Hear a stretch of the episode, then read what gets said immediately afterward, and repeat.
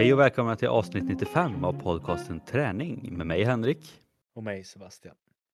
I dagens avsnitt så kommer vi gå in på ett litet eh, debattavsnitt som vi kört en gång förut. Vi har kört också lite diskussionsavsnitt men det här blir troligtvis lite mer debatt. Så i dagens avsnitt kommer det vara lite, ja vad kan man säga, vi kommer diskutera lite om vi i Sverige är lite för fega och snälla när det kommer till hälsa.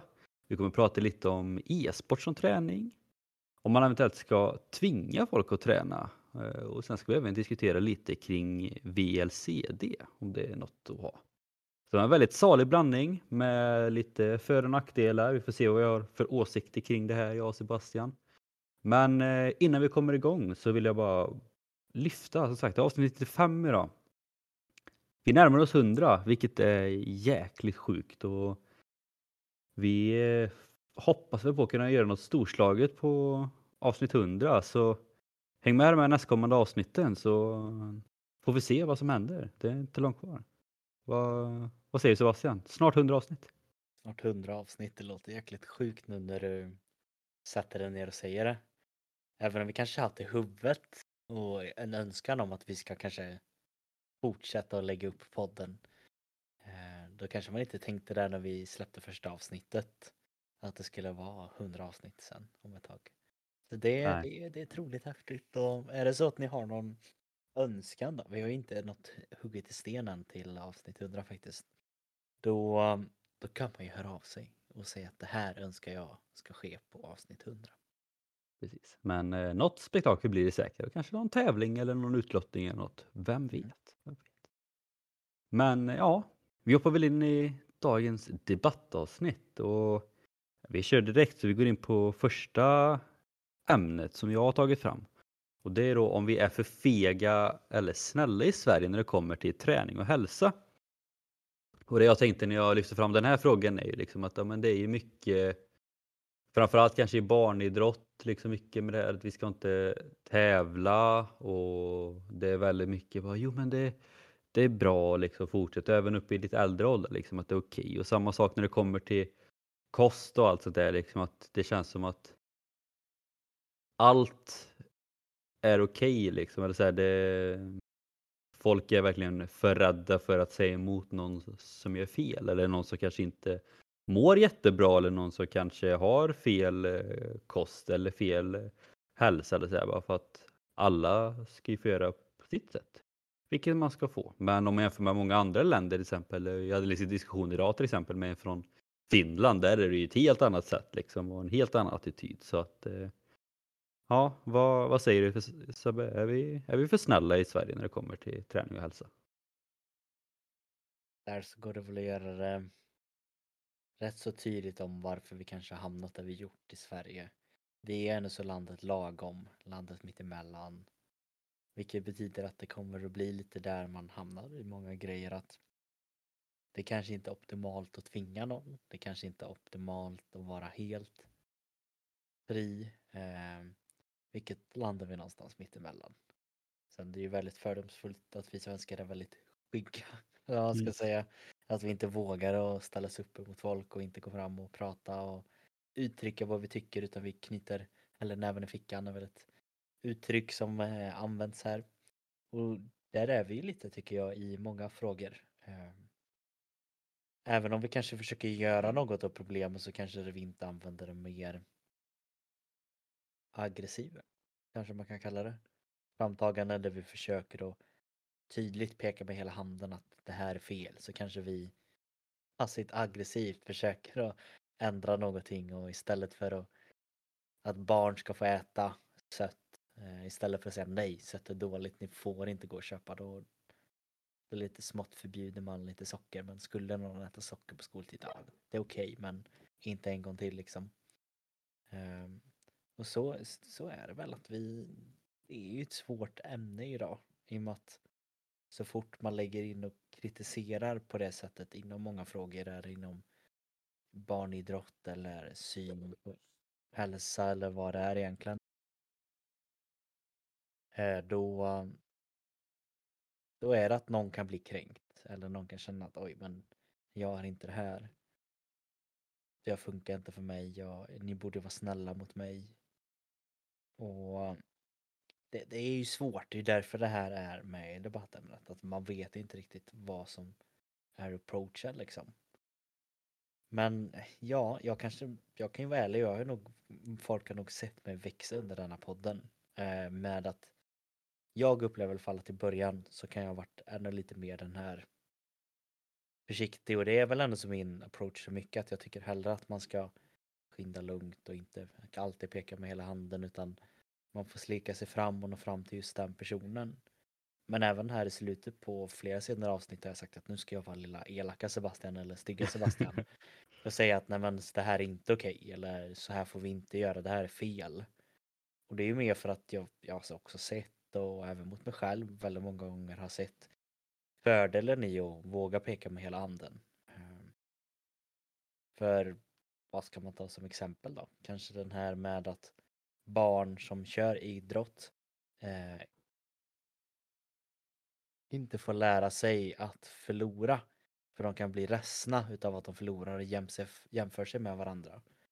Men om man lever upp i en sån värld där man aldrig kan få ett motstånd i ung ålder. Man kan aldrig förlora en match i ung ålder. Vad kommer då ske när de kommer upp i juniorfotboll och förlorar en match?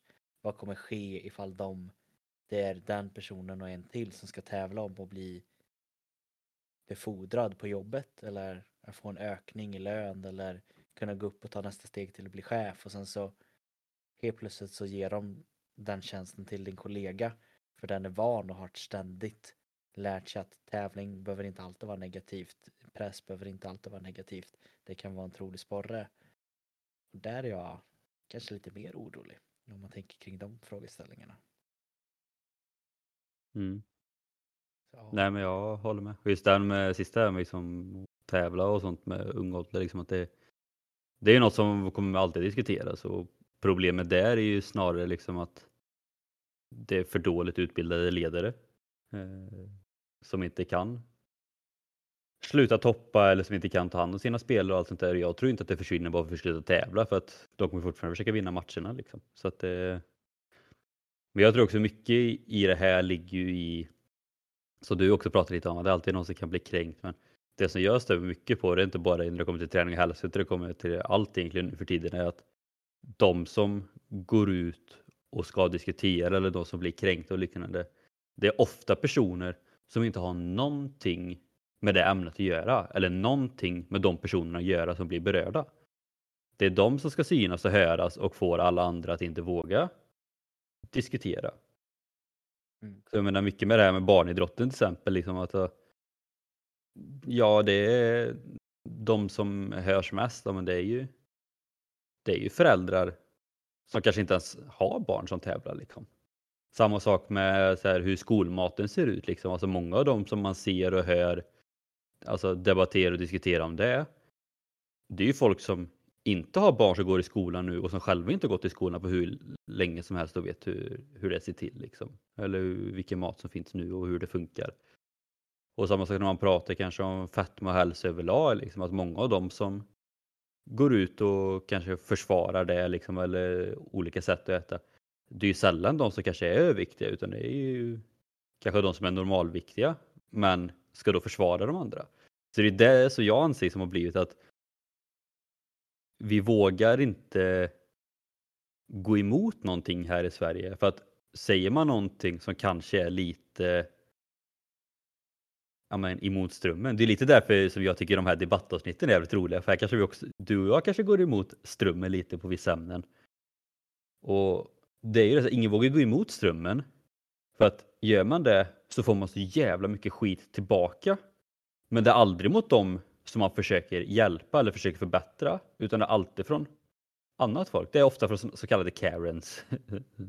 som man säger på online. Men eh, och då blir det ju automatiskt liksom att varför ska man försöka diskutera och debattera för att eventuellt få någonting bättre när man vet att man bara får skit tillbaka.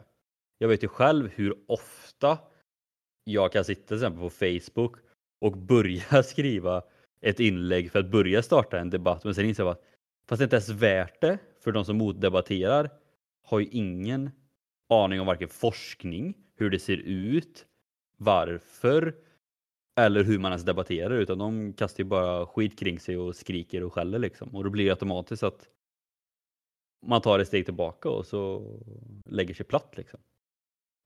Och jag tror väl det är det som blivit liksom som du sa det, att här i Sverige är vi väldigt konflikträdda och allting och när det då blir att man helt plötsligt får så jäkla mycket skit mot sig så fort man lyfter någonting som inte är enligt normen nu då, då, då blir det man får ta ett steg tillbaka. Och det så nu spelar det liksom ingen roll oavsett om du har hur mycket kunskap som helst. För möter du en person som är kränkt så, så kan du inte vinna ändå känns det som. Det, det är i alla fall det som jag ofta får, kan få i diskussioner när man försöker debattera mot folk. Liksom att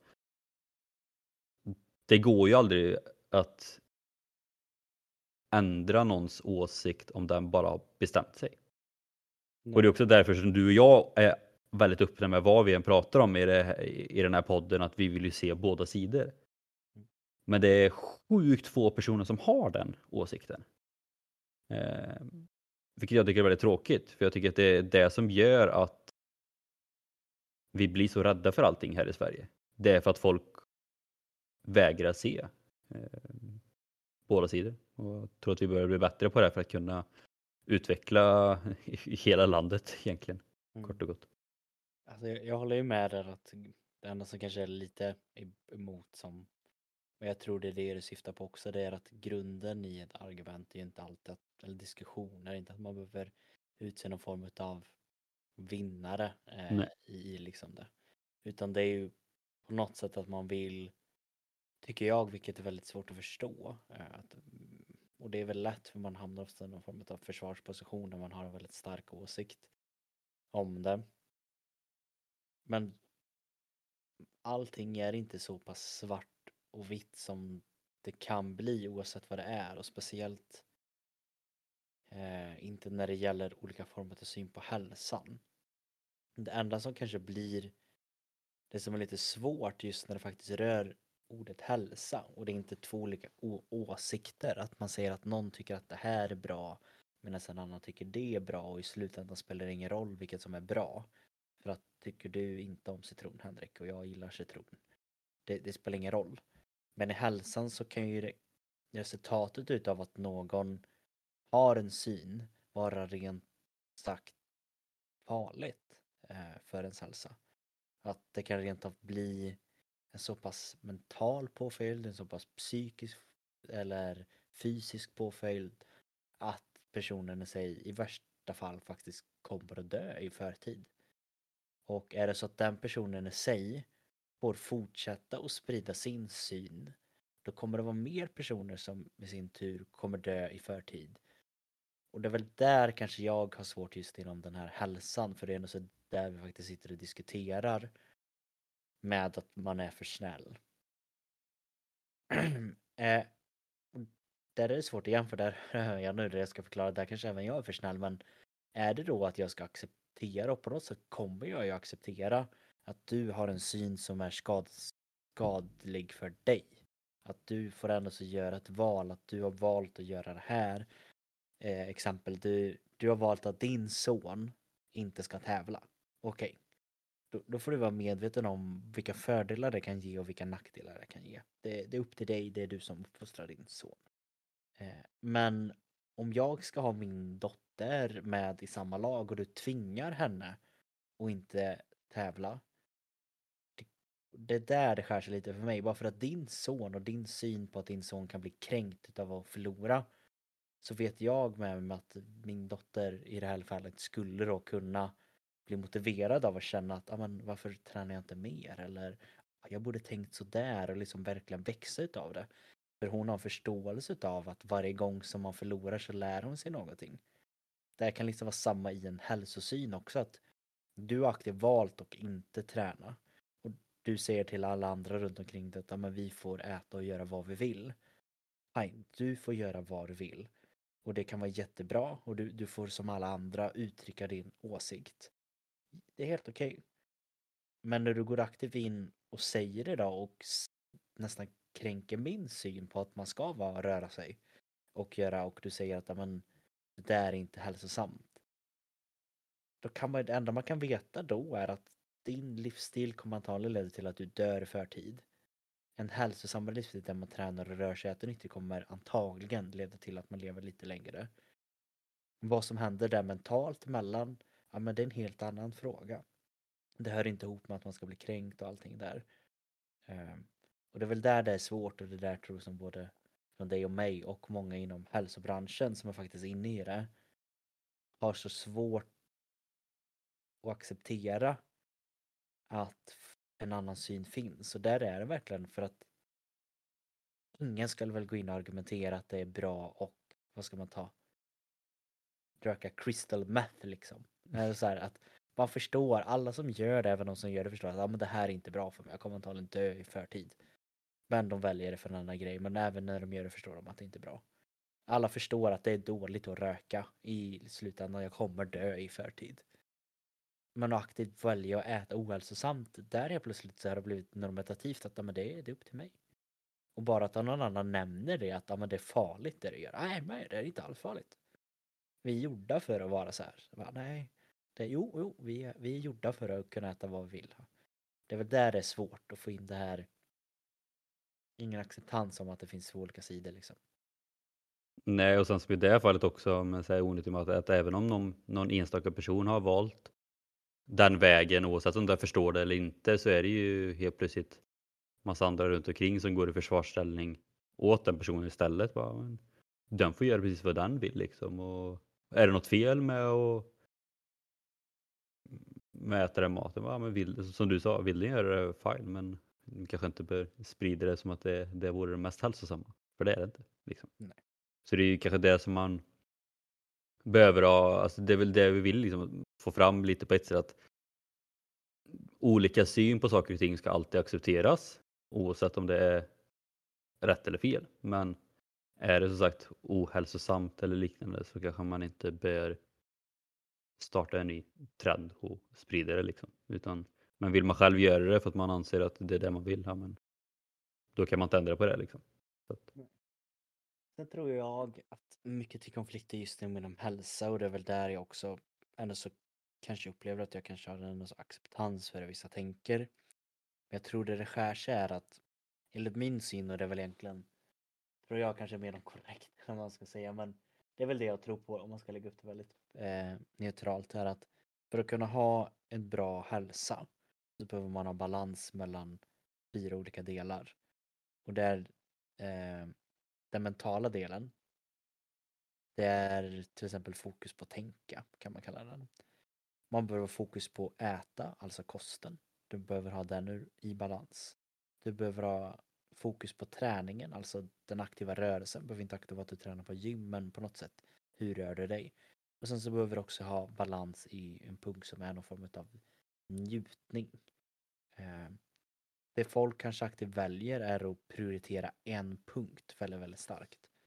Och det här kan liksom dras extremt åt bägge håll. Det behöver inte vara att vi är för snälla och säger jo men det är okej att du gör det där eller inte tränar men det kan ju bli extremt att någon äter för hälsosamt eller att någon tränar för mycket. Då är det inte heller bra. Men där i vissa fall så blir det folk som prioriterar en punkt så pass hårt inom hälsa. Eh, till exempel om man tar fotbollen igen då. De prioriterar så extremt eh, kanske mer den mentala aspekten. Det viktigaste utav typ allt med det här är att de inte ska må dåligt mentalt. Ja, men då glömmer vi bort liksom njutningsdelen. Många kommer att njuta av att sätta upp ett mål, prestera och slutföra. För det är så vi människor fungerar. Vi vill, vi vill liksom uppnå saker och man kan inte uppnå någonting ifall det inte finns något att uppnå. Vi kanske tappar motivationen och träna på grund av att varför ska vi träna när vi inte kan få se något resultat? Och då kanske de också som sagt så här, inte behöver äta riktigt, riktigt hälsosamt som de borde göra för de vill bli fotbollsproffs, de här små proffsen liksom. Um, och det är väl där det skär sig skulle jag säga, att man prioriterar en av de här punkterna för hårt. Och sen så blir man då för snäll för att säga att jo men du får fokusera på den punkten. Men det de måste börja förstå är att det är tre andra punkter i ens liv som är minst lika viktiga för att få balans just inom hälsan, skulle jag säga. Det är också bara lite kul för att det har varit Det är väl är, är, det, är det så i handbollen också? Eller visst är det väl typ alla sporter under typ 13? Eller är det bara fotboll? Nej, det är väl alla sporter? Jag är inte riktigt tillräckligt Ah, insatt okej. i det. Nej, men jag tänkte bara säga, för det är samma sak så här. Det som är kul är om man helt plötsligt, för att det är ju så att det blir fortfarande vinnare och förlorare i matchen, det är bara att man inte räknar tabeller, men det blir så här. Ja, då ser inte jag ändå så här. Om man ändå har en vinnare i matchen, då är det så här, ja, men då, då är problemet, om det nu är ett problem, fortfarande kvar. Det är lite Ja. samma sak. Det är lite samma sak så här, om man skulle ta ett 60 meters lopp för ungdomar och sen bara vi utser inga vinnare bara. Nej, fast Han det är ganska tydligt. Ja, ja. Någon kommer komma först, någon kommer komma sist. Ja. Så, så är det bara. Sen är det ju snarare man behöver utbilda ledare och hantera det liksom. Men eh, ja. Jag tror vi kan diskutera det här i flera timmar om det, om det vore så. Verkligen. Men det är väldigt intressant eh, ämne och eh, jag vet inte om man kan sammanfatta den. Jag tror ju... Vi det- behöver sätta ner foten. Ja, men, men lite liksom. Eh, sen så behöver det ta hänsyn till alla. Liksom. Man, man kan inte vara så trångsynt liksom. Att säga att en sak är rätt. Eh, det kanske är rätt för dig med det, den kunskapen eller det, det du har i din ryggsäck. Men det kanske inte är rätt för den.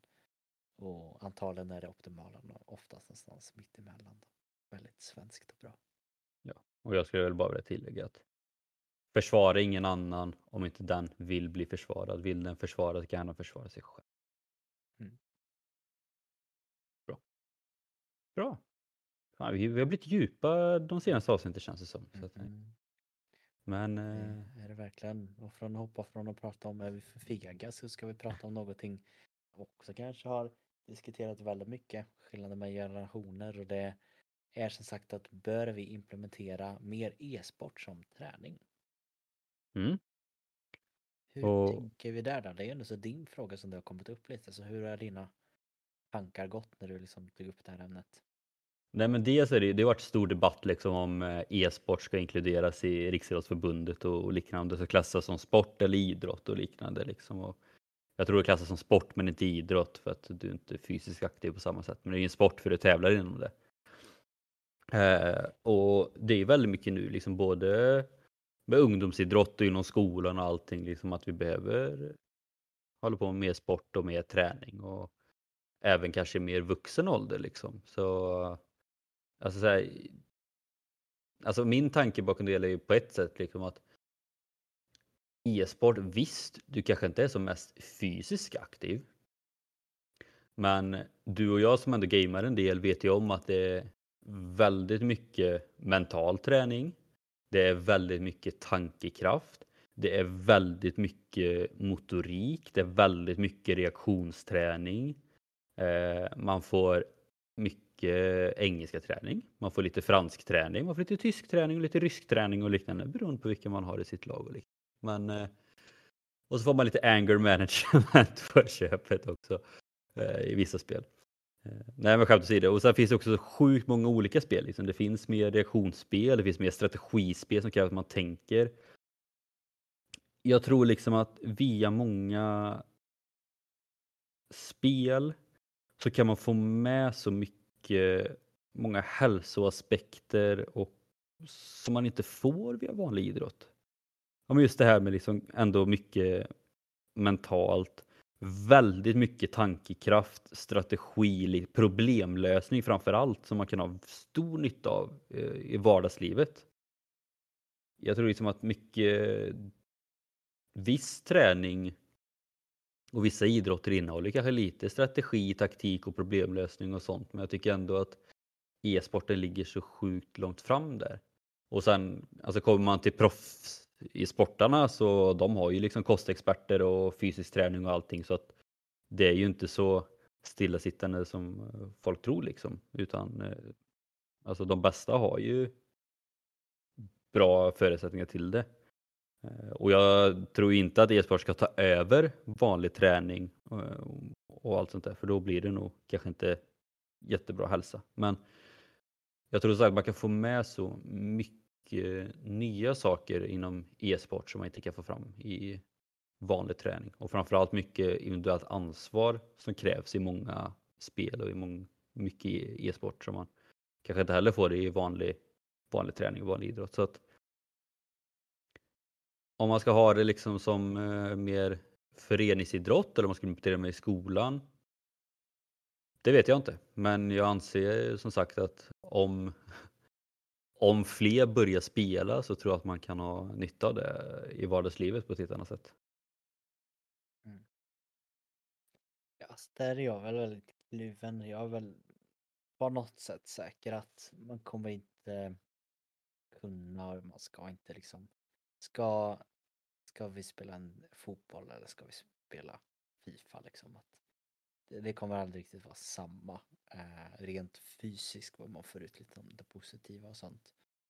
Eh, men det tror jag säkert och det kanske går ifrån lite frågan men de kommer ju bli mer implementerade i varandra. Eh, tänker jag. Att man kommer kunna spela men samtidigt röra på sig i, i framtiden. Så, så, det är väl en framtida fråga. Här är väl också, jag, jag, tror att det skulle kunna mer kanske ligga som någon form av komplement till träning. Och då, då är det också mer den här frågan, frågeställaren, vad är träning liksom? Är det hur fysiskt trött du blir? Är det hur psykiskt trött du blir?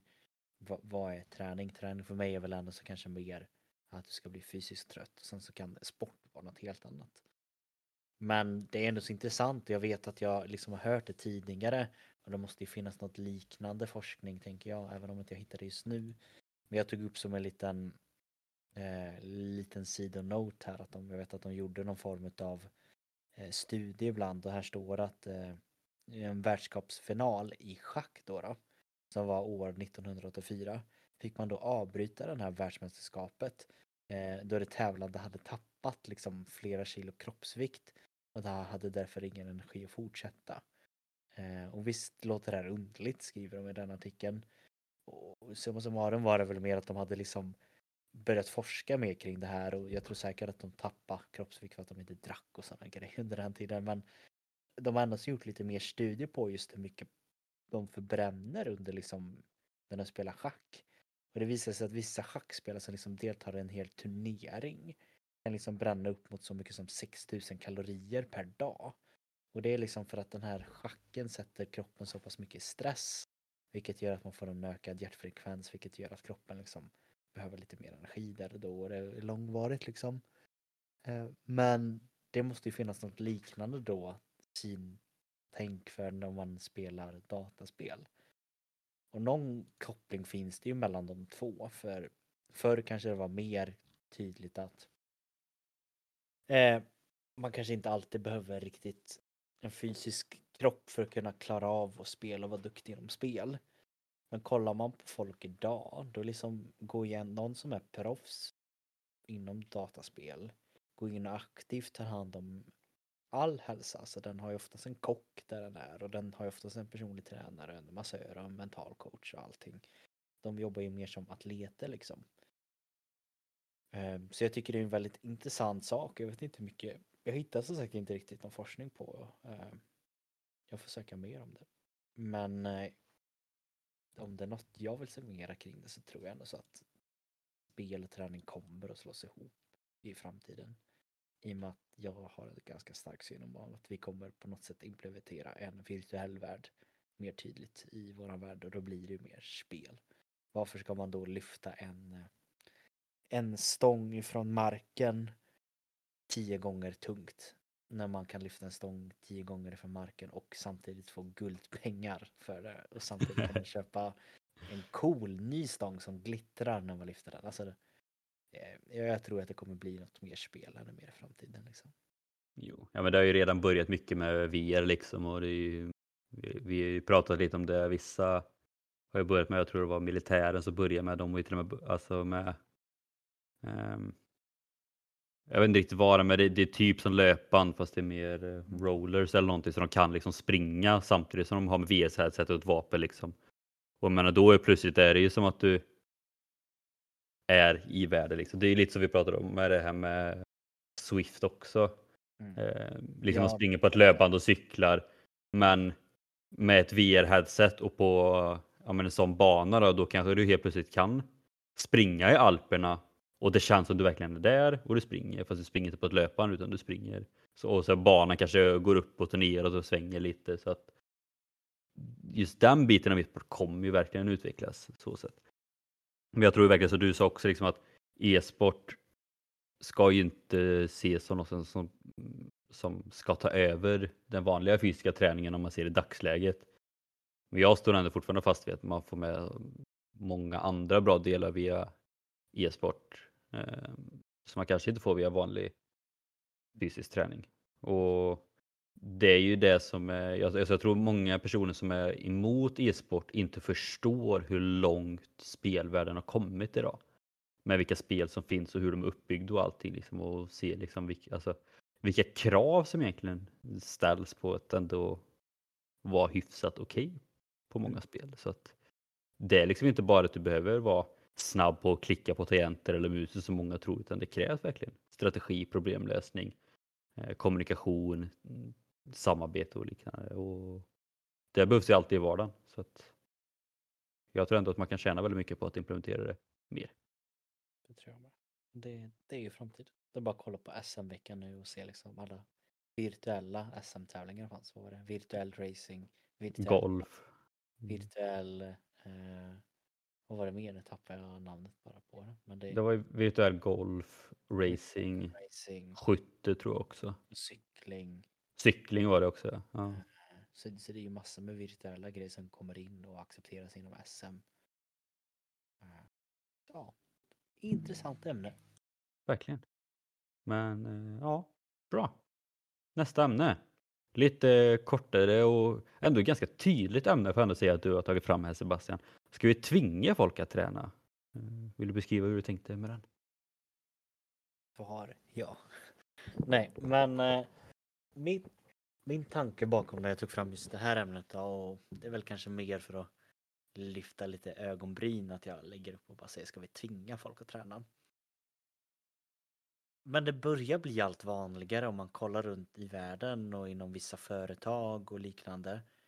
Att ska man vara anställd inom ett privat företag är det väldigt ofta då blir det vanligare att de har mer som krav eller säger att det är något de vill. Se att min anställd ska ta hand om sig själv. Och det är ganska naturligt för att det visar ju att de som arbetsgivare är väldigt måna om vilka som jobbar hos dem. De ska må bra. Och då har de förstått så pass mycket att det finns så mycket forskning om hur bra man kommer att må fysiskt och psykiskt genom att träna. Och då kan det ju bli inom vissa anställningsavtal och så att de aktivt skriver att vi vill att du ska träna en timme per dag.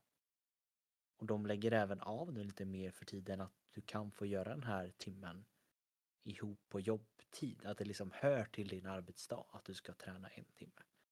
Och där blir det ju någon form av krav eller tvingat. Ska du jobba på vårt företag då behöver du träna liksom. Och den synen på träning tycker jag är lite intressant ändå. Ehm. För tar man det mot andra grejer då har vi liksom ibland tvingat eller tvingat folk att göra hälsosamma val. Att vi har tvingat eller satt upp en regel om att det är 18 års gräns på cigaretter typ. Att, ja, vi förstod ändå så att det var nog, det var nog ganska smart att göra det. Vi har liksom satt upp ett krav på eh, att man inte får göra ditten och datten. Nu kommer jag inte på något mer bara för att. Han får inte dricka på arbetstid. Och... Ja, men det är exakt det, var det, det var exakt det jag tänkte. Du får inte dricka på arbetstid. Du får inte, alltså sådana saker som i dagsläget är väldigt naturligt och bara det här med att folk får inte röka var som helst längre. För man har förstått att det är så pass farligt. Men varför har det är ju mer farligt? Det är väl mer folk som dör om jag inte minns helt fel och inte statistiken ändras eh, jättemycket på senaste året. Det är mer folk som dör av hjärt och kärlsjukdomar än av rökning just nu. Och om det kan ju tvinga folk att inte röka på en arbetsplats, varför är det inte okej att tvinga folk att träna på en arbetsplats? Mm. Ja, jag vet inte hur du tänker kring tankarna kring det. Alltså, jag är väldigt... Här är jag väldigt kluven, men det är ändå två olika håll kan man säga. För jag tänker lite så här. Om vi börjar underifrån med barn och unga. Eh, det gör vi ju redan idag. Ja, på, på, ett sätt. Ja, med, med, med, idrotten i skolan liksom. Eh, vilket jag tycker är väldigt, det tycker jag är väldigt bra. Eh, det kan jag nästan tycka att vi behöver bli bättre på. Där kan vi ta bort andra, andra ämnen och lägga till mer idrott. Eh, Nej, men, eh, men det är ju väldigt bra för att vi behöver, det behövs ju. Eh, vilket är väldigt viktigt och det kanske vi också behöver bli bättre på. För det är också någonting, det här med att vi är för fega snälla i Sverige när det kommer till hälsa. Nu vet inte jag hur det ser ut idag. Nu ska inte jag vara en av de här som inte har några barn i skolan och inte har gått på i skolan på ett bra tag och säga hur det ska vara. Men jag vet ju när vi gick i skolan också att det var ju kanske lite för lätt att skippa idrotten på ett sätt. Eh, jag förstår ju att det är många som har olika skäl till det, men de kanske går att lösa på ett annat sätt så de ändå får fysisk träning på något sätt. Eh, så det tycker jag man kanske kan bli bättre på. Eh, sen när man kommer upp liksom i arbetslivet så är det väl så här, alltså vissa jobb kan man ändå säga har. Alltså, jag menar, ska du jobba som domare i någon idrott, där är det ju fyskrav liksom. Samma sak som polis, brandman, sådana jobb. Där är det ju fyskrav för att du ska få jobba med det. Klarar du inte fyskraven så kommer du inte in. Liksom. Det, så är det. Sen kanske jag, jag kan tycka att fler fysiska arbeten kanske behöver lägga in det. Jag menar, eller så här, det är lite både och. Men jag menar, jobbar du som snickare eller bonde eller någonting, menar, det är ett fysiskt arbete vilket innebär att du behöver fysisk träning. Samtidigt så får du väldigt mycket fysisk träning i själva arbetet. Så då är det så här, ska man tvinga dem att träna när de får fysisk träning i arbetet? Eller ska man tvinga dem att träna för att det är fysiskt arbete liksom? Eh, så det är lite hur man ser det där. Sen tänker jag lite att alltså de som inte har fysiska arbeten, som kontorsarbete och sånt.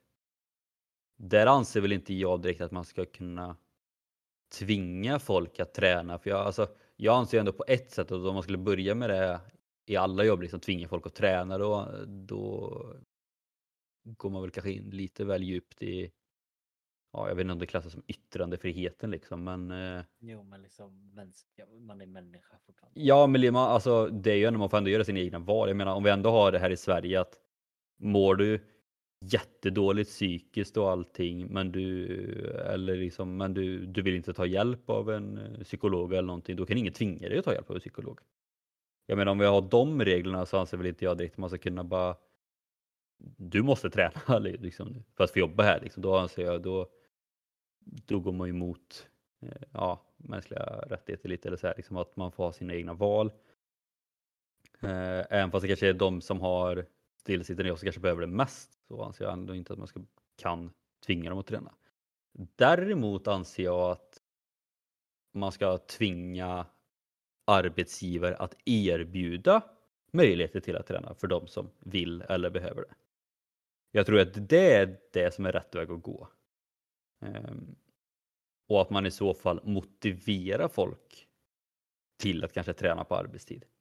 För Jag tror också mycket liksom det när det kommer till motivation, det är ju också pratat tidigare med inrytt motivation, liksom att tvingar man folk att träna så vill de ju inte träna.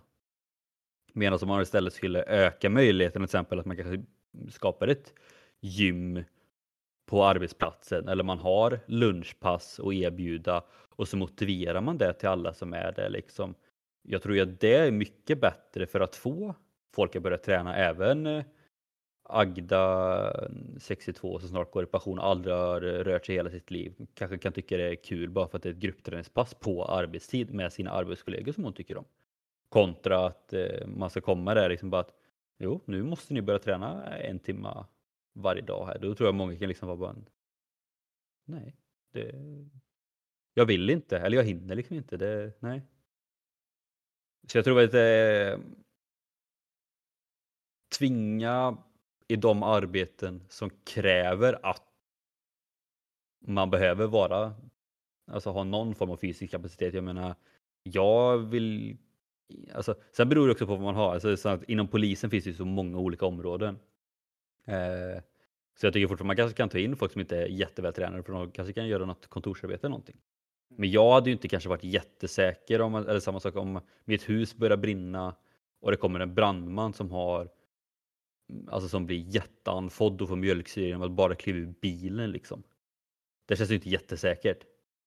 Så att så sätt så i sådana arbeten, ja men då, då ska det vara krav på att träna. För det är liksom, det kan vara skillnad mellan liv och död. Men i vanliga jobb kanske det är mer att tvinga eh, chefer att erbjuda möjligheter till det istället. Mm. Det är väl så jag ser på det. Ja, jag tror väl det skulle vara lösningen också. Och det är väl det jag landat i. Men jag tycker ändå så det är väldigt intressant. eh, Liksom. Just den här frågeställningen som jag ställt mig själv att du är ändå så, som exempel, där jag var inne och jobbade som lärare. Jag var tvingad. Nu, nu röker inte jag, jag hade inte velat röka på skolgården. Du var Alltså- tvingad att röka.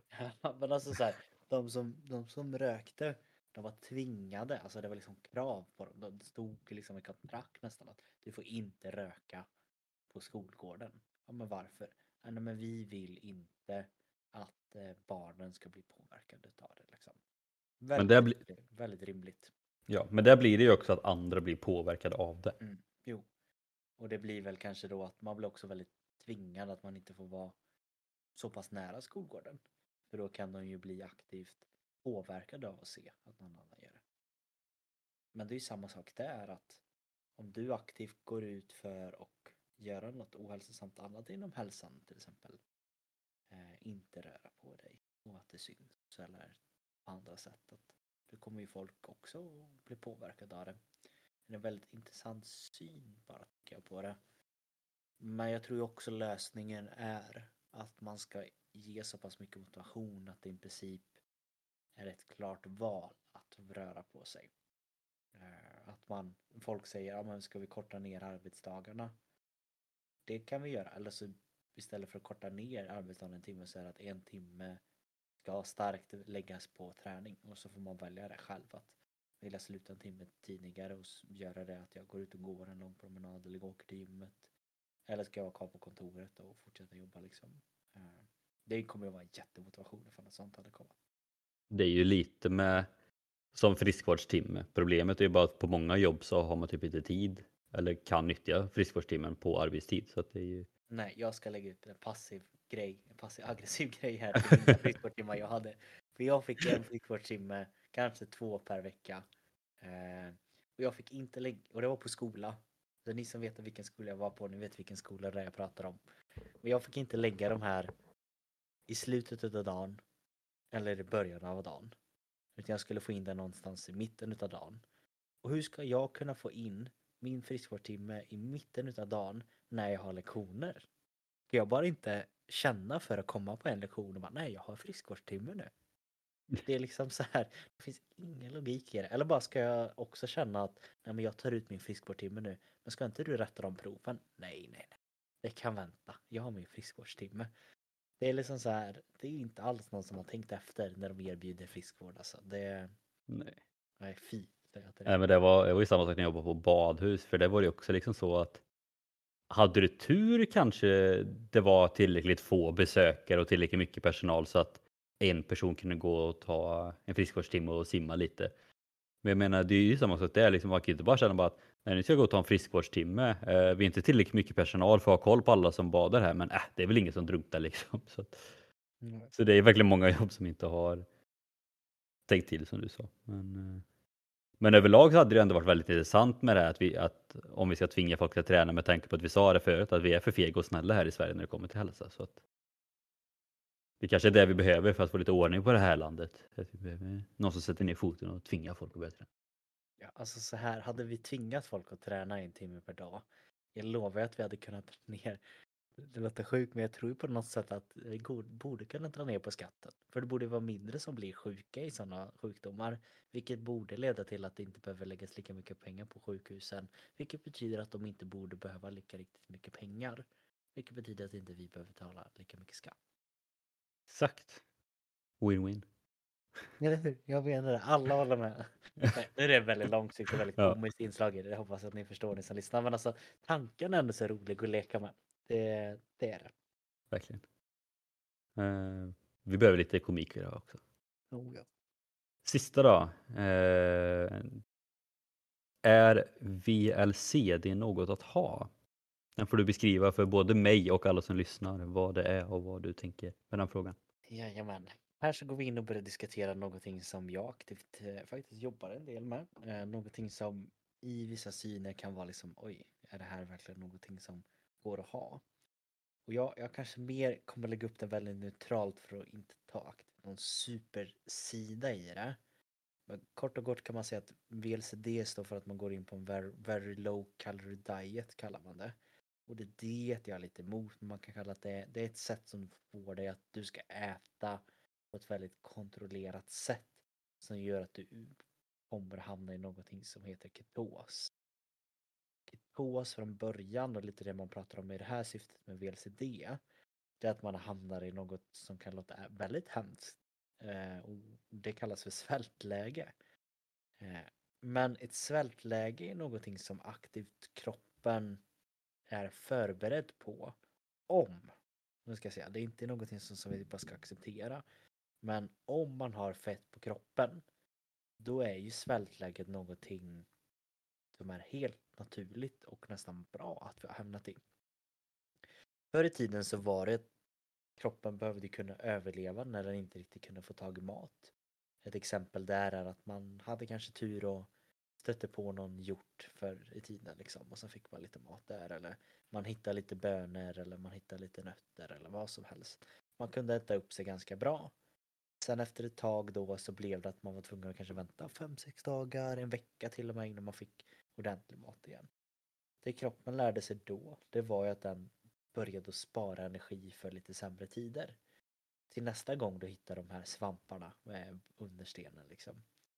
Och då var det att den la fett på kroppen. Och det är en, en, egentligen en anledning till att vi har fett på kroppen. Det är lite värme och skydda inre organ självklart.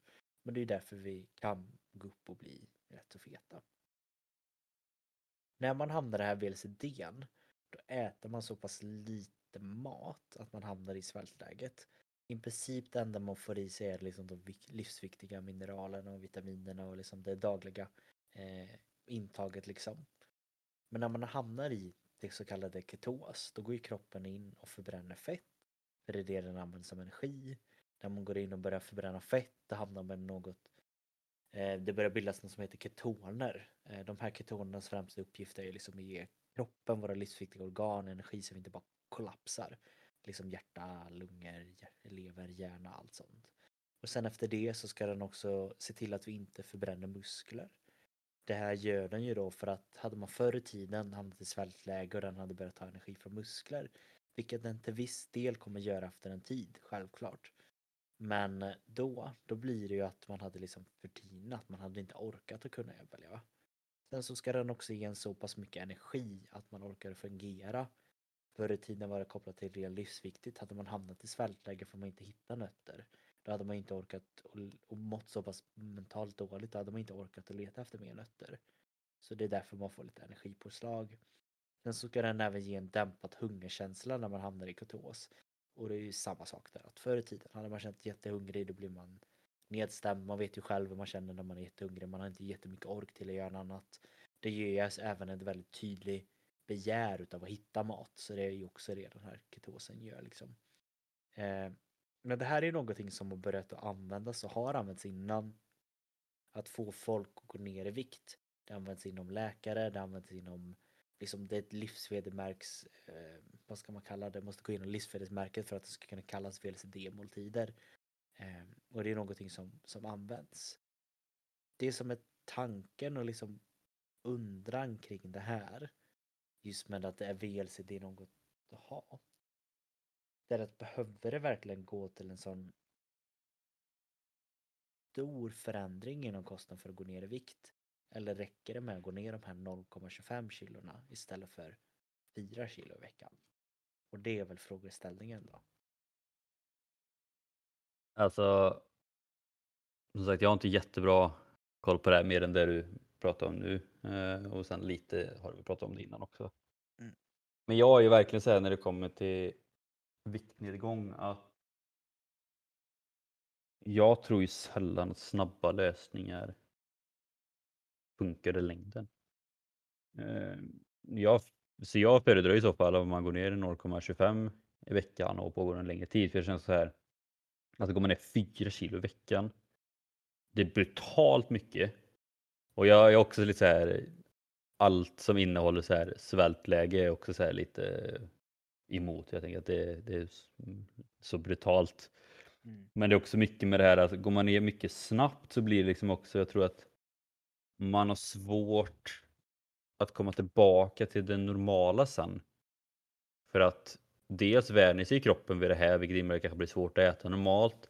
Eh, dels tror jag många kan få halvpanik så här, går du ner fyra kilo i veckan och sen när du är nöjd med vikten så ska du börja äta normalt och då kommer du se gå upp ett par kilo igen. Eh, för att kroppen inte är van liksom. Och då kommer du få panik för att du går upp i vikt och så kommer du börja om och så kommer du gå där i, fram och tillbaka och inte vet vad du ska göra. Eh, så att jag känner ju, det är lite samma sak med många exempel som mig i Biggest Loser.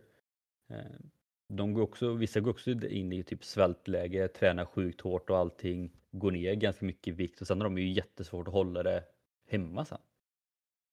Och det är lite det som jag är lite orolig med många sådana här dieter liksom att ja, det funkar. Du går ner i vikt, absolut. Men kommer du klara av att hålla det i längden? Kommer du liksom ha energi? Alltså det är ju samma sak. Alltså kommer du ens orka av vardagen om du ska gå ner så jäkla mycket i kalorier och mat och allt sånt där. Liksom. Alltså, kommer du klara av att träna så som du vill träna? Kommer du klara av att hänga med familjen som du vill? Kommer du klara av att arbeta liksom? Men sen är det som allt annat. För vissa kommer det vara skitbra och funka fantastiskt och för vissa kommer det vara världens undergång liksom och inte funka alls eller få en att må ännu sämre. Eh, både fysiskt men även mentalt kanske. Så att jag tror väl överlag att det alltid är bättre att sikta på något mer långsiktigt och vill man hålla på med något sånt där då ska man verkligen alltså trappa ner till det så att man inte går från att ha levt ett normalt liv och sen plötsligt så ska man bara om man aldrig har testat innan helt plötsligt bara nej nu ska jag gå in i svältläge liksom. Det, det tror jag inte är jättebra. Så det är ju väldigt intressant ämne. Ännu en gång säger jag. Väldigt upprepande känner jag. Men um, det som jag tycker är häftigt med det. Det är att logiken bakom den förstår jag ju väldigt, väldigt mycket. Det är ju som sagt anledningen till varför vi har fett på kroppen är ju för att vi ska klara av de här dipparna liksom. Så man kommer ju gå ner i vikt. Eh, så enkelt är det och vi kommer att överleva. Så enkelt är det. Det som kan vara risker med den och det jag hoppas folk förstår. Det är att det krävs en väldigt, väldigt bred kunskap eller till och med, inte bred förlåt, en väldigt specifik kunskap om vad det här är och hur man optimerar det. Och speciellt det Henrik pratade om. Hur man hoppar på det och hur man går av det. Vem som helst kan, kan, du kanske, vad var det? Nej, men jag tänkte bara hoppa in lite. Det känns också som att det krävs en oerhört bra kunskap om sin egna kropp också. Ja, det, där går jag väl och argumenterar emot det att jag jobbar mm. mycket med det. Utan, ja, det, har man inte gått på en VLCD då har man väldigt svårt att förstå hur pass bra man mår under en VLCD. I och med att kroppen är liksom gjord för att hamna i svältläge. Det är därför vi har fett på kroppen. Men det är också svårt att säga med 100% säkerhet att du kommer må superbra. Och gör man det, att man kan garantera det, då ljuger man ju. Man vet ju inte hur kroppen reagerar. Men det är ändå så gjort för att skicka ut alla de här hormonerna så att man ska kunna fungera. Det som är svårt med det och det som är det svåraste det är hur man måste ha kunskapen till vilka mer saker man måste tillsätta på en VLCD.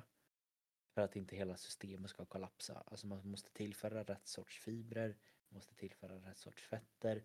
Man måste verkligen vara väldigt noga med allt runt omkring.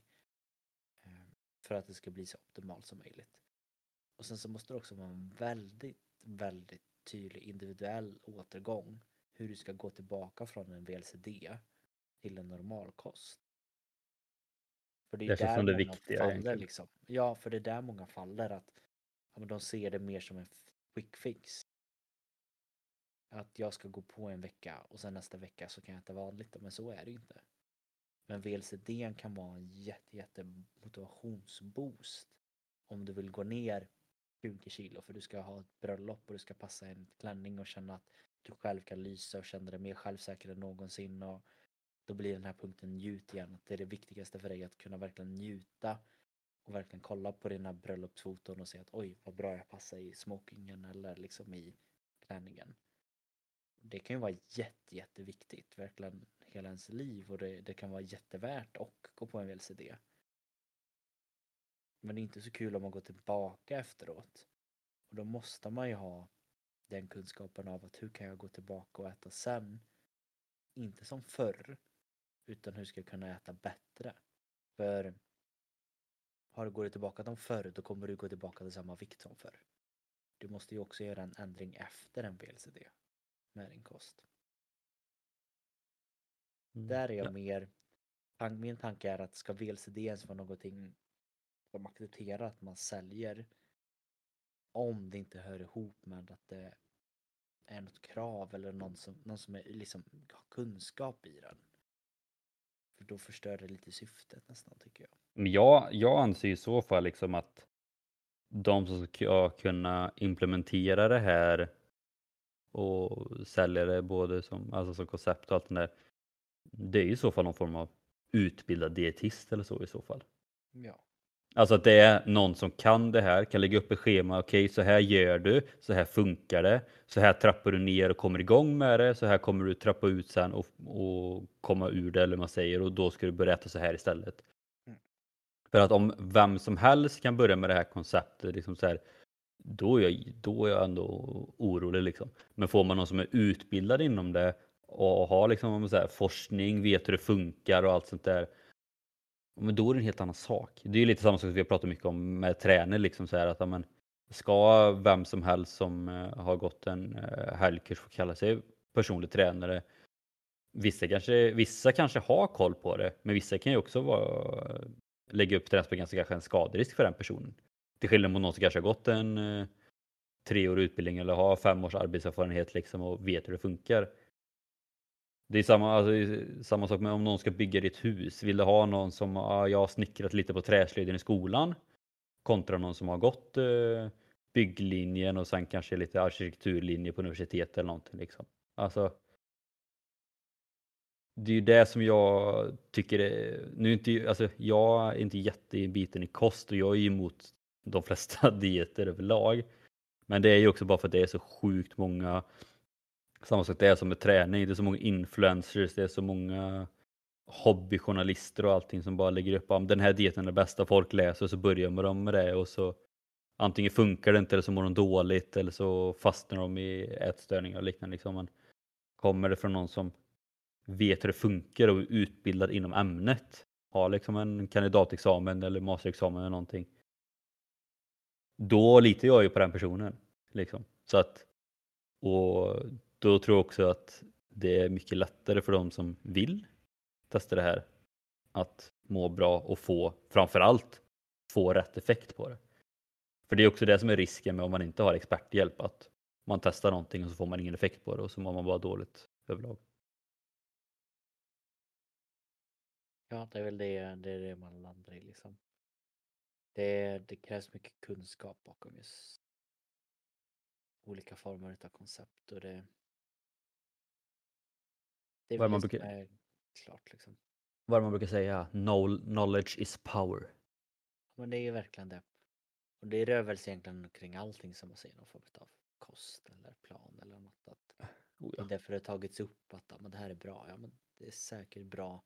Men det krävs väldigt, väldigt mycket kunskap bakom det för att förstå konceptet liksom. Det bästa hade ju varit om ingen hade lagt på sig för mycket vikt och om alla hade ätit det mest balanserade kosten som någonsin går att äta. Eh, Men det gör vi inte. Det kan ha varit så. Alla följer liksom den optimala kosten. Alla följer liksom WHOs riktlinjer med fysisk aktivitet. Vilken bra värld vi har. Alla följer det vi lärde oss i skolan. Du ska behandla folk som du vill bli själv bli behandlad. Det, vi hör ju här, vi har ju svar på alla Ja. livets problem här liksom. Träning eh, för statsminister. Val eh, om fyra år. Nej, men eh, jag vet inte var vi landar någonting här. Jag tycker det är kanske mer att är det något man har, då behöver man ha väldigt, väldigt djup specifik kunskap om det. Eller Ja. hjälp utav någon som har väldigt djup specifik kunskap om det. Typ jag. Eh, men eh, ja, det var egentligen de här frågorna vi skulle diskutera. Nej, men man kan, alltså det kan ju bara se om allt. För alltså, oavsett vad det gäller, alltså om det gäller att du behöver hjälp av en psykolog, terapeut, personlig tränare, dietist, en snickare, en rörmokare, vad som helst. Alltså, ja, det kostar pengar. Ja, det kostar mer om du vill ha en bra. Men du får ju mer effekt förhoppningsvis av de pengarna. Om du hittar någon bra, inte bara någon dålig som är dyr liksom. Men Ja, alltså det- det är så extremt. Du ska väl så koppla det till något. Jag, jag ska sätta mig och läsa den här artikeln snart. Jag kan bara se vad det står i rubriken. Men jag såg att det släpptes en ny forskningsartikel om att eh, risken ökar att bli skadad med en, en nyutbildad personlig tränare. Den är väldigt intressant att prata om. Att, att risken kan alltså öka att du får mer ont om du tar hjälp av en, inom parentes, sämre personlig tränare. Och det säger ju sig självt. Mm. Eh, Men då kanske man får ta det valet. Man kanske valde att ta de här inhyrda svartbetalade som ska bygga din balkong. Men då får du räkna med att den kanske går sönder om fem år. Eller så valde du han Bengt som har varit på samma byggfirma i tio år och byggt eh, 20 balkonger i veckan i tio år. Liksom att hans balkong kommer ju hålla livet ut liksom. Det, huset går i grund men balkongen stannar kvar. Det, det får man välja själv liksom att kunskap kostar och vill man få Ja. det bra då antingen får man skaffa kunskapen själv eller så får man betala för det. Precis. Sen beror det också, nu är inte det här vi ska diskutera, men sen beror det också på vad man, för sagt, det är väldigt intressant det och det är ju verkligen sant liksom att skaderisken troligtvis ökar med en sämre PT, nyutbildad PT och allting. Samtidigt så, alltså om du bara vill ha ett simpelt träningsprogram bara för att hålla igång. Ja men ta hjälp av en nyutbildad PT då, så den får erfarenhet och kan bygga vidare. För det, det är det man vill också, man vill ju att de nya ska få, för både du och jag har ju varit i den sitsen liksom, man har varit ny, man har inte fått så många. Men ska man gå in på tuffare saker så kanske ett väldigt specifikt formtoppningsprogram kanske, eller som i, i det här fallet med VLCD. Ja, då, kanske man, då kanske man inte ska gå på den nyutbildade billiga utan då, då kanske man får betala. Ja. Liksom. Man kanske har haft artrosproblem och man har testat varenda sjukdomar som finns och läkare och det inte blivit bättre och du står valet mellan en nyutbildad som kan vara bra eller någon som har specifikt ägnat sitt senaste sju år inom yrket till att fokusera på knän och han har jättebra referenser. Ja, då kanske man vill lägga den lilla extra. Mm. Men eh, det är som säger, det är kanske är ett helt annat ämne men jag, jag tyckte det var intressant att du tog upp det där. Mm. Jag ska sätta mig sen och läsa om detta så får vi se om det kanske kan bli ett avsnitt om det. Det vet man aldrig. Ja, det kan vara intressant. Bra. Mm, Bra. Eh, Bra. Gött. Det känns som vi ändå fick eh, svar på lite. Vi ifrågasatte varandra. Vi kom kanske inte fram till någonting. Eller så gjorde vi det. Det får väl ni Det får ni avgöra. avgöra helt enkelt. Men förhoppningsvis som alltid med de här avsnitten så hoppas vi att vi har gett två olika sidor på egentligen alla frågor. Och det är mer till för att på något sätt ge någon form av djupare förståelse för er när ni hamnar i de här sitsarna. Att vill du försöka vara lite hårdare mot dig själv? Ja, då har du kanske fått för och nackdel med bägge två. Är det en i din familj, son eller liknande som kanske pratar jättemycket om dataspel? Är det värt att låta han faktiskt hålla på med, med dataspel för han får andra positiva effekter? Ska du börja implementera och verkligen trycka hårt på att motivera folk att träna på jobbet för du är chef för ett företag?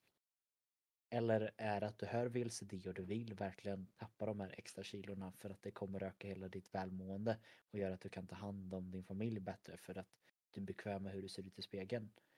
Förhoppningsvis har du fått lite information som kanske kan göra valet lite enklare att ta. Och är det så att du fortfarande har frågor kring något av de här frågeställningarna då är vi bara eh, knapptryck ifrån. Sök på Träning Podcast på Instagram, skriv till oss och vi försöker helt enkelt att stötta dig i allt inom träning, kost och hälsa. Jajamän. Det var det. Annars, annars är det väl som vanligt helt enkelt. Vi hörs nästa vecka. Det gör vi. Ha det gott.